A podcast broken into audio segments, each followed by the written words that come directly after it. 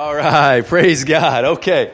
Uh, so, as I was saying, today we will begin our Advent series uh, of peace, hope, love, and joy leading up to Christmas. Uh, again, it's an opportunity for us to refocus, to reshape our minds as we, we enter into remember that our King has come 2,000 years ago to earth. And so, uh, Advent is simply the coming, is, is, what that word Advent means. It's something that the church has celebrated and participated in for a, a long time. Um, and, and, the reason why we do that is because we're very similar to Israel in the Old Testament. As the Old Testament was ending, Israel was prayerfully and just waiting in expectation for their Messiah to come, and then Jesus came. And so, just like them, we get the opportunity to look back and celebrate man, Jesus has come but then we get to look forward to the fact that he's, his promise is that he's going to come again. And so every year we get this opportunity to remind ourselves that Jesus has come and will come again.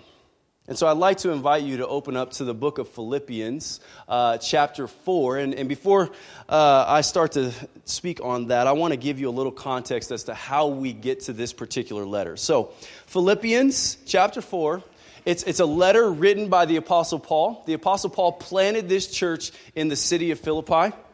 Uh, it started with a very mixed group of people. Uh, in, in, chapter uh, 16 of the book of Acts is where you'll find that. But uh, we learn from that chapter that this Philippian church was started with a core team, starting with a fashionista named Lydia from uh, Asia. So that was really interesting to start a church with that. Uh, then they had a Roman blue collar guard, prison guard. And then they had a girl, possibly, who was possessed by demons that was a part of their church. So you should read that a little bit later. I think if, you if you take some time this week and look at Acts 16 and read through that, you'll see that, man, God started with a really confusing bunch of people because let's be honest, that's not the A team that you pick up for church planning. Like it's it's it's not the people that you would point to and say, hey, let's let's plant a church with these people. They're really eclectic. Let's have some fun. Um, and so, but that's how the way God's always worked, right? He's he's taken the unlikely to do the impossible. He's done the same thing here. I mean. Austin is 24 years old and, and is newly married as of a year and a half ago.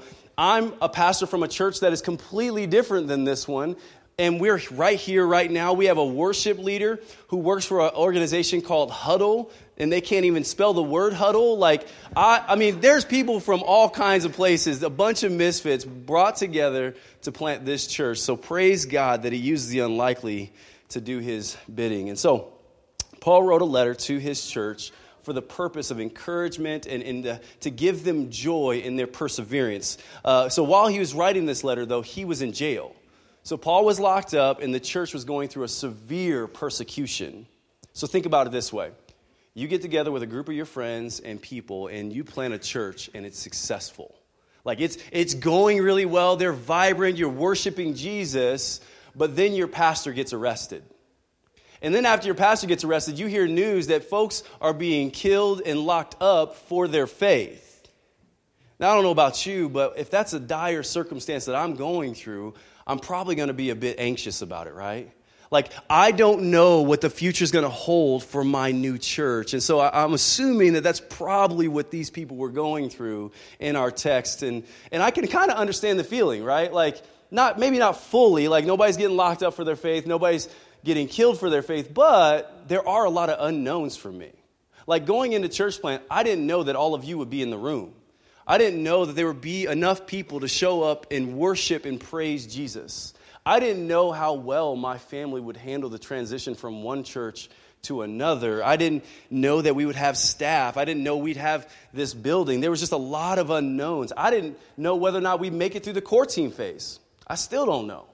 Um, no, we'll, we will finish the core team phase and we will launch in January. But just a, there's a lot of unknowns and, and, life has that right like life has a laundry list of unknowns there are so many future things that are outside of our control every season every year has its own set of difficulties its own set of problems that we cope with deal with or try to handle let me give you a, some of the examples. So, if you're a college student or a high school student, you're probably sitting in the room, you, you're thinking about the future, and you're like, okay, where am I going to go to college? Am I going to go to college? If I do, will I graduate? What kind of job will I be able to get with my degree? Are you sure you want to commit to doing that one thing for the rest of your life? Because I have a business degree and I'm doing this. So, just all kinds of questions. Where will you live? How are you going to pay your bills? Will you be able to move to a different location and meet new friends and start your life all over? When are you going to find a spouse? When are you going to get married? Or other, others of us are thinking through, man, how are we going to afford to pay off our debt? Can we really afford to have one more kid, or should we have kids at all? Is our kids, are our kids going to be ugly? Like, you got to ask that question. That's got to be a fearful thought when you're having new people. Uh, are we going to make enough money for vacation this year? Or you get the what ifs. What if we don't build enough for retirement? What if he or she doesn't love me in our old age? What if my kids don't act the way I want them to act? What if the car breaks down? What if, what if, what if? You just fill in the blank. We got plenty of them. And so a lot of time what happens is when we get get in that place, we don't actually handle it very well. Our passage this morning actually addresses our heart issue when it comes to the ebbs and flows of our life. And so let me let me show you verse 6 in the first part of it A. It says, "Do not be anxious about anything." So my first point is we have a problem. So wait a minute. What did Paul just say? He said, "Don't be anxious." Don't be anxious about anything. Now, I don't know about you, but I'm a little confused because if you remember, this church is being persecuted. Like, if you remember, there's a Roman emperor named Nero who's just one of the most vicious people to rule the earth. And what he's doing, he's not only locking up Christians, but he's burning them like candles in his yard. Not because they've committed some heinous crime that they deserve punishment for, but because they worship Jesus. Because of their faith, they're being massively persecuted. He's given the green light to Roman soldiers to bust down the door, take their loved ones, lock them up, or kill them, and also take their life as well. And Paul says, Do not be anxious about anything. Really? Not helpful, right? Like, you tell me not to be anxious in the midst of that. That's not going to be helpful. But here's why this matters for us this morning. It's not to take our circumstances and compare them to the Philippians and try to minimize our issues. That's, that's not the point here. Paul is actually commanding us not to be anxious. And so when you see Paul give a command, that is a command from God, which says that if we are worried or stressed out or overwhelmed or allow anxiety to rule our hearts, it's sin. It's sin. And it's one of those sins that culturally we just kind of tolerate, as that's just a part of life. It's one of those sins that it consumes us. We allow one thing to rule and ruin everything else. Now, I'm not trying to make us feel bad in the room, especially those of us who struggle with um, a clinical anxiety. That's, that's not where I'm going with this. What I'm saying is, anxiety, stress, and worry is a sin just like every other sin in our life and it warrants us to vigorously fight it and kill it in our life. Here's what Jesus said about it to his disciples in uh, Matthew 6 3 through 6 34. It says, Therefore, do not be anxious about tomorrow, for tomorrow will be anxious for itself. Sufficient for the day is its own trouble. So when we talk about anxiety, it gets this stigma, right? Where some of us are in the room thinking, man, I don't know if I really struggle with that. I, I don't think I, I struggle with anxiety or stress or being overwhelmed. Here's the issue with that. When you look at the text here, it doesn't have an asterisk by it. It doesn't actually have a preface where it says, if you struggle with anxiety, or for those of you in the room who struggle with anxiety. It doesn't say that. In fact, he's addressing the entire church. He's saying, all of y'all, y'all, struggle with this. The truth is, we all struggle with it. We just all deal with it differently. So, some of us, we wear it on our sleeve. Like everybody in the room knows you're anxious or struggling with stress. And so, what that looks like is that you, you become a little grumpy at times. You become a little prickly toward other people, and, and, and, everything starts to build up and get, get anxious for you to the point where everything, you're like, I just give up today. It's over. Some of us, we work out our anxieties on our hobbies, jobs, or our homes. The fixer upper types. So what we start to do is we, fi- we vigorously put our stuff, our stuff to the side and start to work on things that we can actually control just to make the things that we're going through more palatable. And so we take it out on our jobs and our hobbies so that we have a little something that we can control. Others of us, which is my personal go to, is we just bury it. And we, we go into a state of apathy towards life's issues. And, and so we brush it off and say, ain't no thing, it'll be all right. No big deal. I'll handle it. I'll muscle through. I'll, I'll, I'll tough it out. Plus, I know that God won't give me anything I can't handle until He does. See, God will give you things that you can't handle, but He won't give you things that He can't handle. See, we try to tough it out. We fool ourselves into thinking that life isn't going to affect our mental capacities, our physical and emotional capacities. When in, all reality, if we have anxiety, if we have stress, or if we're overwhelmed, it's exposing something in our heart. It's exposing that we're trusting in our circumstances, in our own strength, rather than the promises and the strength of our God. See, typically, when, I, when I'm stressed out, nobody actually knows that I am, except for maybe one person. Heck, I half the time don't know that I'm stressed out. But here, here's, here's some indicators for me my physical body starts to attack me when I'm stressed out. Like, literally, my back starts to ache, and I feel like an 85 year old man. Like it starts to hurt. I can't stand. The staff's looking at me. Why is he so uncomfortable in his seat? And it's because my back literally is hurting really bad, okay? About a month ago, my wife Colleen comes to me and says, Hey, you okay? Everything all right? I'm like, Yeah, I'm fine. Why? She's like, Well, you haven't been as joyful as you've been lately. Uh, you've been really short with the kids, and I feel distance from you. And come to find out, well, I was pretty anxious. Pretty anxious about what is to come or what isn't to come or any kind of fabrication of that. And, and, and I want to tell you, this is sin in my life. This is sin in your life. We don't keep this command of God very well. So, I heard someone explain it this way. Here's what anxiety is it's borrowed stress. It's borrowed because it never actually comes down to the current circumstance, but what may or may not come or what may or may not be ahead of us is, is what that struggle is. We have to ask the question of how is this going to play out?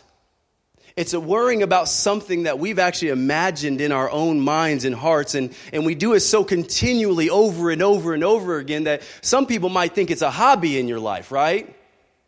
Like, that's not fun. but let me explain. So, here's how this works raise your hand in the room if you know exactly what's going to happen tomorrow. Okay? What about this afternoon? No? What about five minutes from now? Do you know exactly what's going to happen five minutes from now? No? Nobody in the room knows. However, we still act and function as if we can. We still act and function as if we know exactly what's going to happen in the future. We think of our future reality and we make up the worst case scenario possible and assume that's exactly what's going to happen tomorrow. We imagine it in our own minds that that's what's going to happen, so we freak out about it. But we have to ask why? Why do we do that? Because we created a future vision of our life that's not even here yet. Doesn't that sound crazy? Doesn't that sound crazy? But in the moment, it is so real, is it not? Like, we feel that. Like, that is so real to us. City Light, can I ask you an honest question this morning? What are you anxious about? What keeps you up at night so that you can't sleep? What future imaginative possibility are you anxious about and just tolerating as a part of life? It's a real sin. We all wrestle with it. It needs, it needs to begin to be killed in our life. Now, here's, the, here, here's something that I don't want. Now, we know the answer isn't just stop it. Just stop being anxious. Don't be stressed out. Don't be overwhelmed. Like, God's like, all right, don't be anxious. And so it's like, okay, I'm processing that in my mind. Okay, God doesn't want me to be anxious. I'm not anxious no more. and then life happens again, right? So we know that he's not telling us that. We know that that's not how it works. So, my first point, my second point, sorry, my second point is God's provision. Look at what, we, what he says in verse 7. It says, And the peace of God, which surpasses all understanding, will guard your hearts and your minds in Christ Jesus. The peace of God that surpasses all understanding will guard your heart and your mind. Listen to me. Don't miss this. When we were in our difficult places, when we're having the most difficult day, not the things aren't going well in our life, when our circumstances would, would naturally cause us to be anxious or overwhelmed or stressed, here's what God says God's provision for us is peace. His provision isn't taking away the circumstance or making you feel like it's over or going to be done with or, or not to be mindful of it. In, no, in the midst of your hardest times, in the midst of the chaos of life, God says, No, I will give you my presence of peace. What we view as peace is not probably the same way as God would view peace, is it? Our assumption in peace is that our circumstances change and therefore we get peace, or, or the removal of an obstacle, or it's the absence of difficulty that brings about peace. Isn't that the way we think usually? So when I get this promotion at this job, everything will be kosher. We'll, we'll have peace. Or, or when my kids get older in a different season of life, that's when I'll have peace. When I graduate and find the job that I love, then I'll experience peace. When I do this or when I get this, then I'll finally have peace. We know this is how we function, but we know it's not true too, don't we? We know that even though the thing that we say we want or that we're going to get that's going to bring us peace, we know that once we get it, it won't.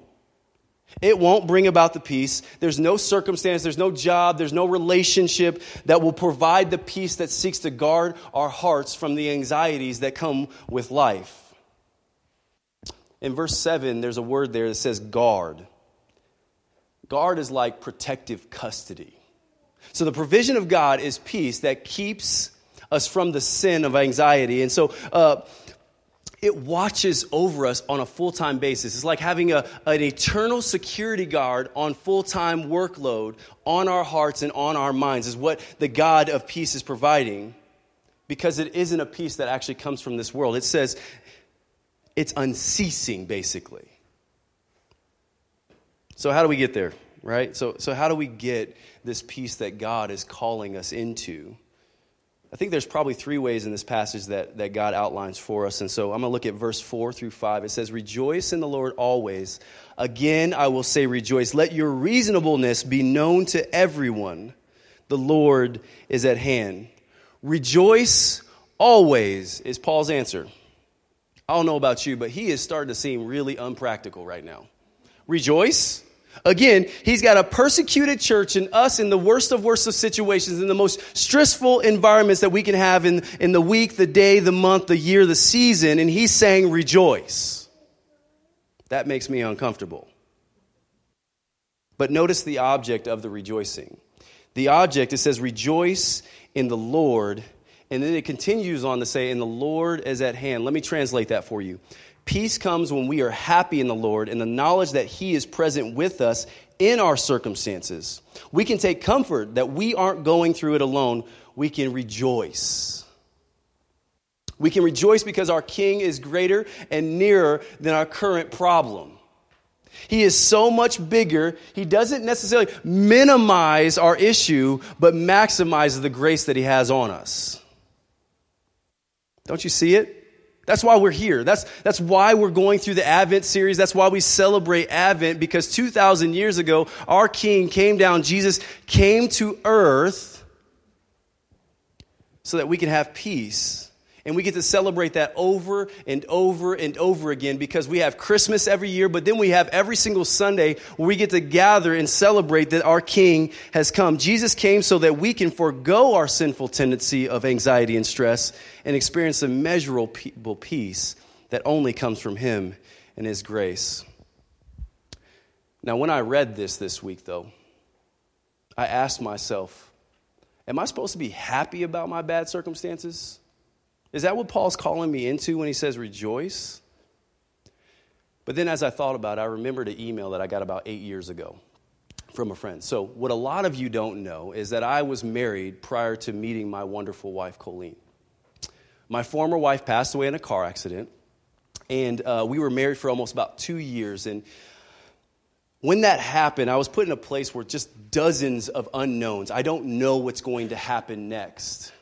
Because here's what happened she led me to know Jesus, like she shared the gospel with me. We had a life planned for the future. We were planning to have a family together, and then all of a sudden, that was removed from the equation. It wasn't an option. And so I was left with more questions than answers about life.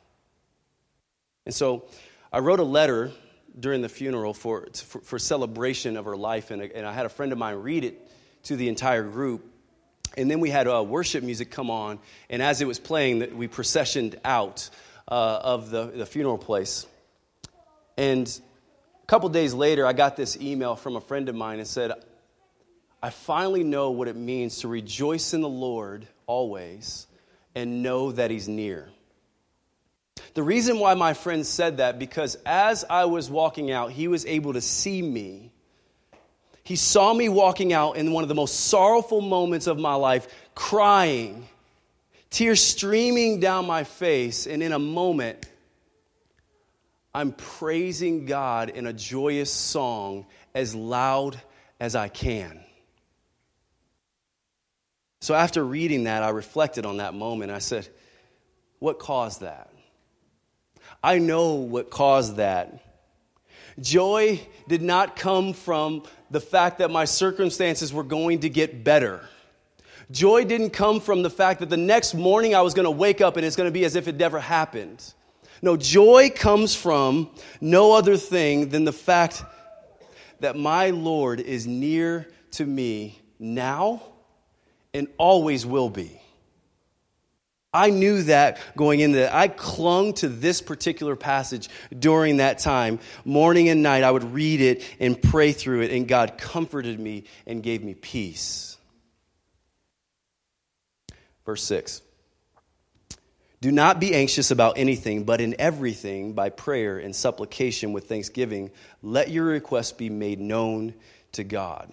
So, he said, Be anxious about nothing pray about everything. So, if you're to study the Bible, the New Testament is written in Greek.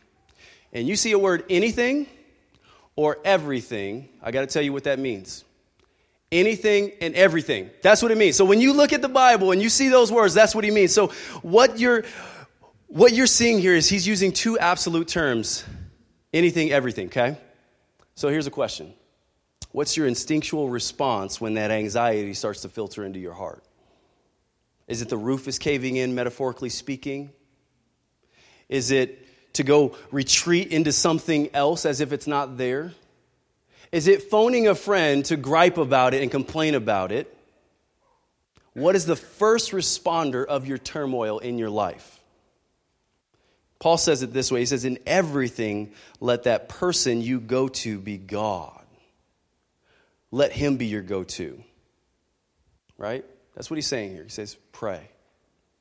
But I don't know about you. Again, why would we pray to him? He already knows, right? So why would I go to him in prayer? And if he's not going to change my circumstance, then why would I ask? Because how is his peace going to help me when I don't have enough money in the bank and the rent's due? How is that going to give me peace when my kids are going bonkers and it doesn't look like they're going to calm down in the foreseeable future? How is it going to help me when I fail my class and so therefore I'm going to have to go to school for another semester before I graduate? How is that going to help? As we've talked about time and time again, though, God is not after changing our circumstances necessarily. He wants to change our hearts. He wants to make your heart and my heart start to see things the way He would see them. Prayer isn't as much about changing your circumstances as much as it is about changing your heart. Listen to this. One of the primary functions of prayer is to align your heart, our heart, with God's. You hear that? One of the primary functions of prayer is to align our hearts with God's heart.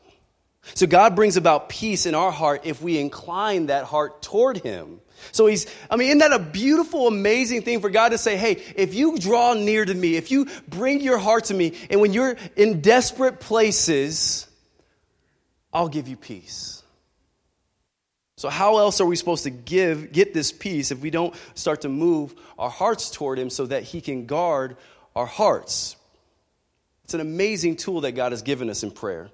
Peace doesn't come from the absence of your current circumstances, but from entering into the presence of the goddess of peace. So, as I said before, I memorized this passage when I was going through my trial and struggling through anxiety of what's going to happen next. And as I memorized it, I put some of it in practice, specifically this one. This prayer portion here is what I put into practice. Here's why there's not a single person in my life at the time or now that could have enough understanding to make me feel better about it. There's not a single phrase that somebody could have said that was going to make me feel better about my life. The only thing, the only thing that helped was taking my heart to the God of the universe and allow Him to speak truthfully to me. Then and only then was I able to receive peace that surpasses all understanding.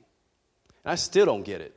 Like, even today, I don't understand it, and I know the reason why I don't because it's not of this world, but He gave me peace. God desires to be a part of every aspect of your life.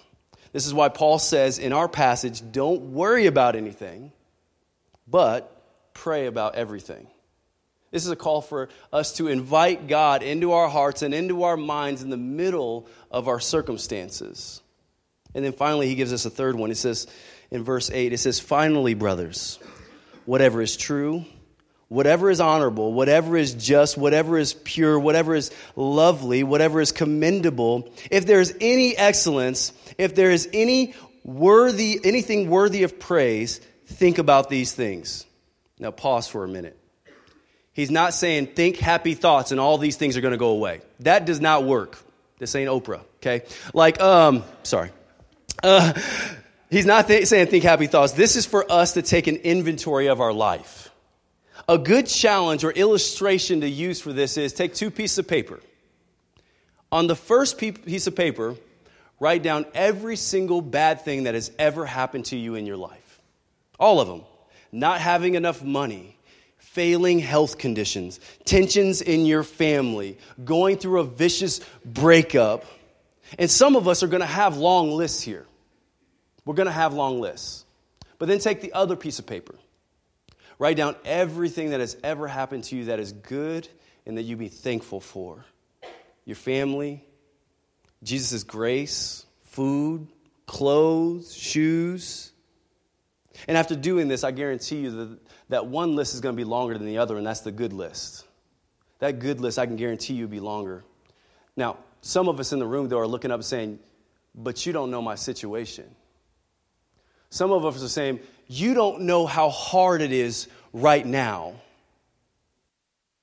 And I'm going to tell you, I don't. I have no clue what's going on in your life. But let me press in a little bit. Let's take a short inventory right now and just look at it. Let's look at some of the things that we just take for granted. Now, everybody in the room, follow after me and go, that wasn't cyanide, that was oxygen.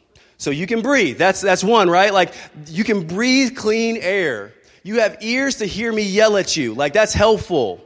The ability to walk or run. In this moment, none of us in the room are fearing for our life. Netflix. I mean, come on, Gilmore Girls. It's coming. All right? So we have heat and central air. Like all of these things, and, and I know you know where I'm going with this, right? Like the list goes on and on and on for the things that we can be thankful for, for the things that are good in our life. And as a Christian, you can look at this same text and say, God is true. God is honorable. He is just. He's pure. He's lovely. He's commendable. He's excellent. He is worthy of praise.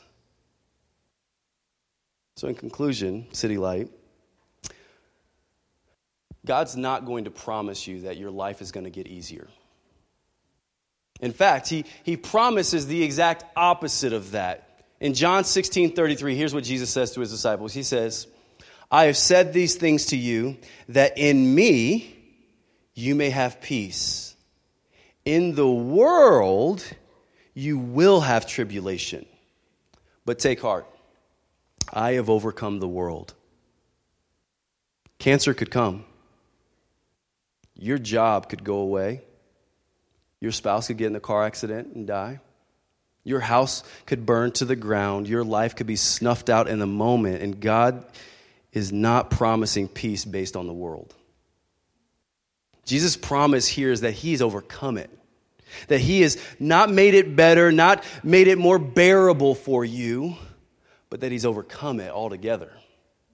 So, even the worst nightmare in the darkest season of your life, Jesus is assuring us that He's overcome the world. Isaiah 9 6. Here's what it says about Jesus. It says, Jesus is the Prince of Peace. For the person that has trusted in Jesus for salvation, there's actually nothing to fear in this life.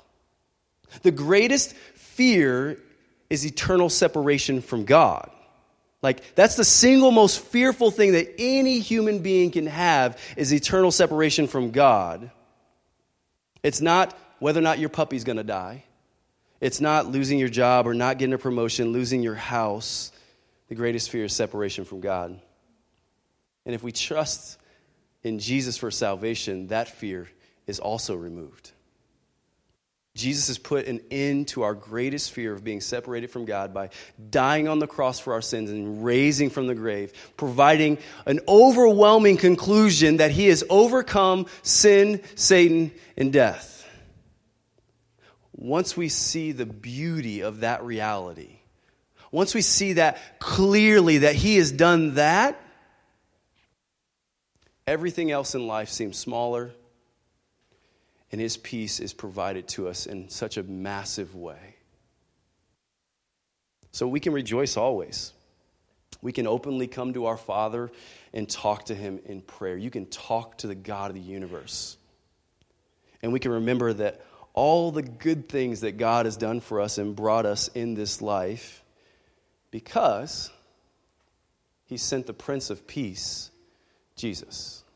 Amen? Let's pray.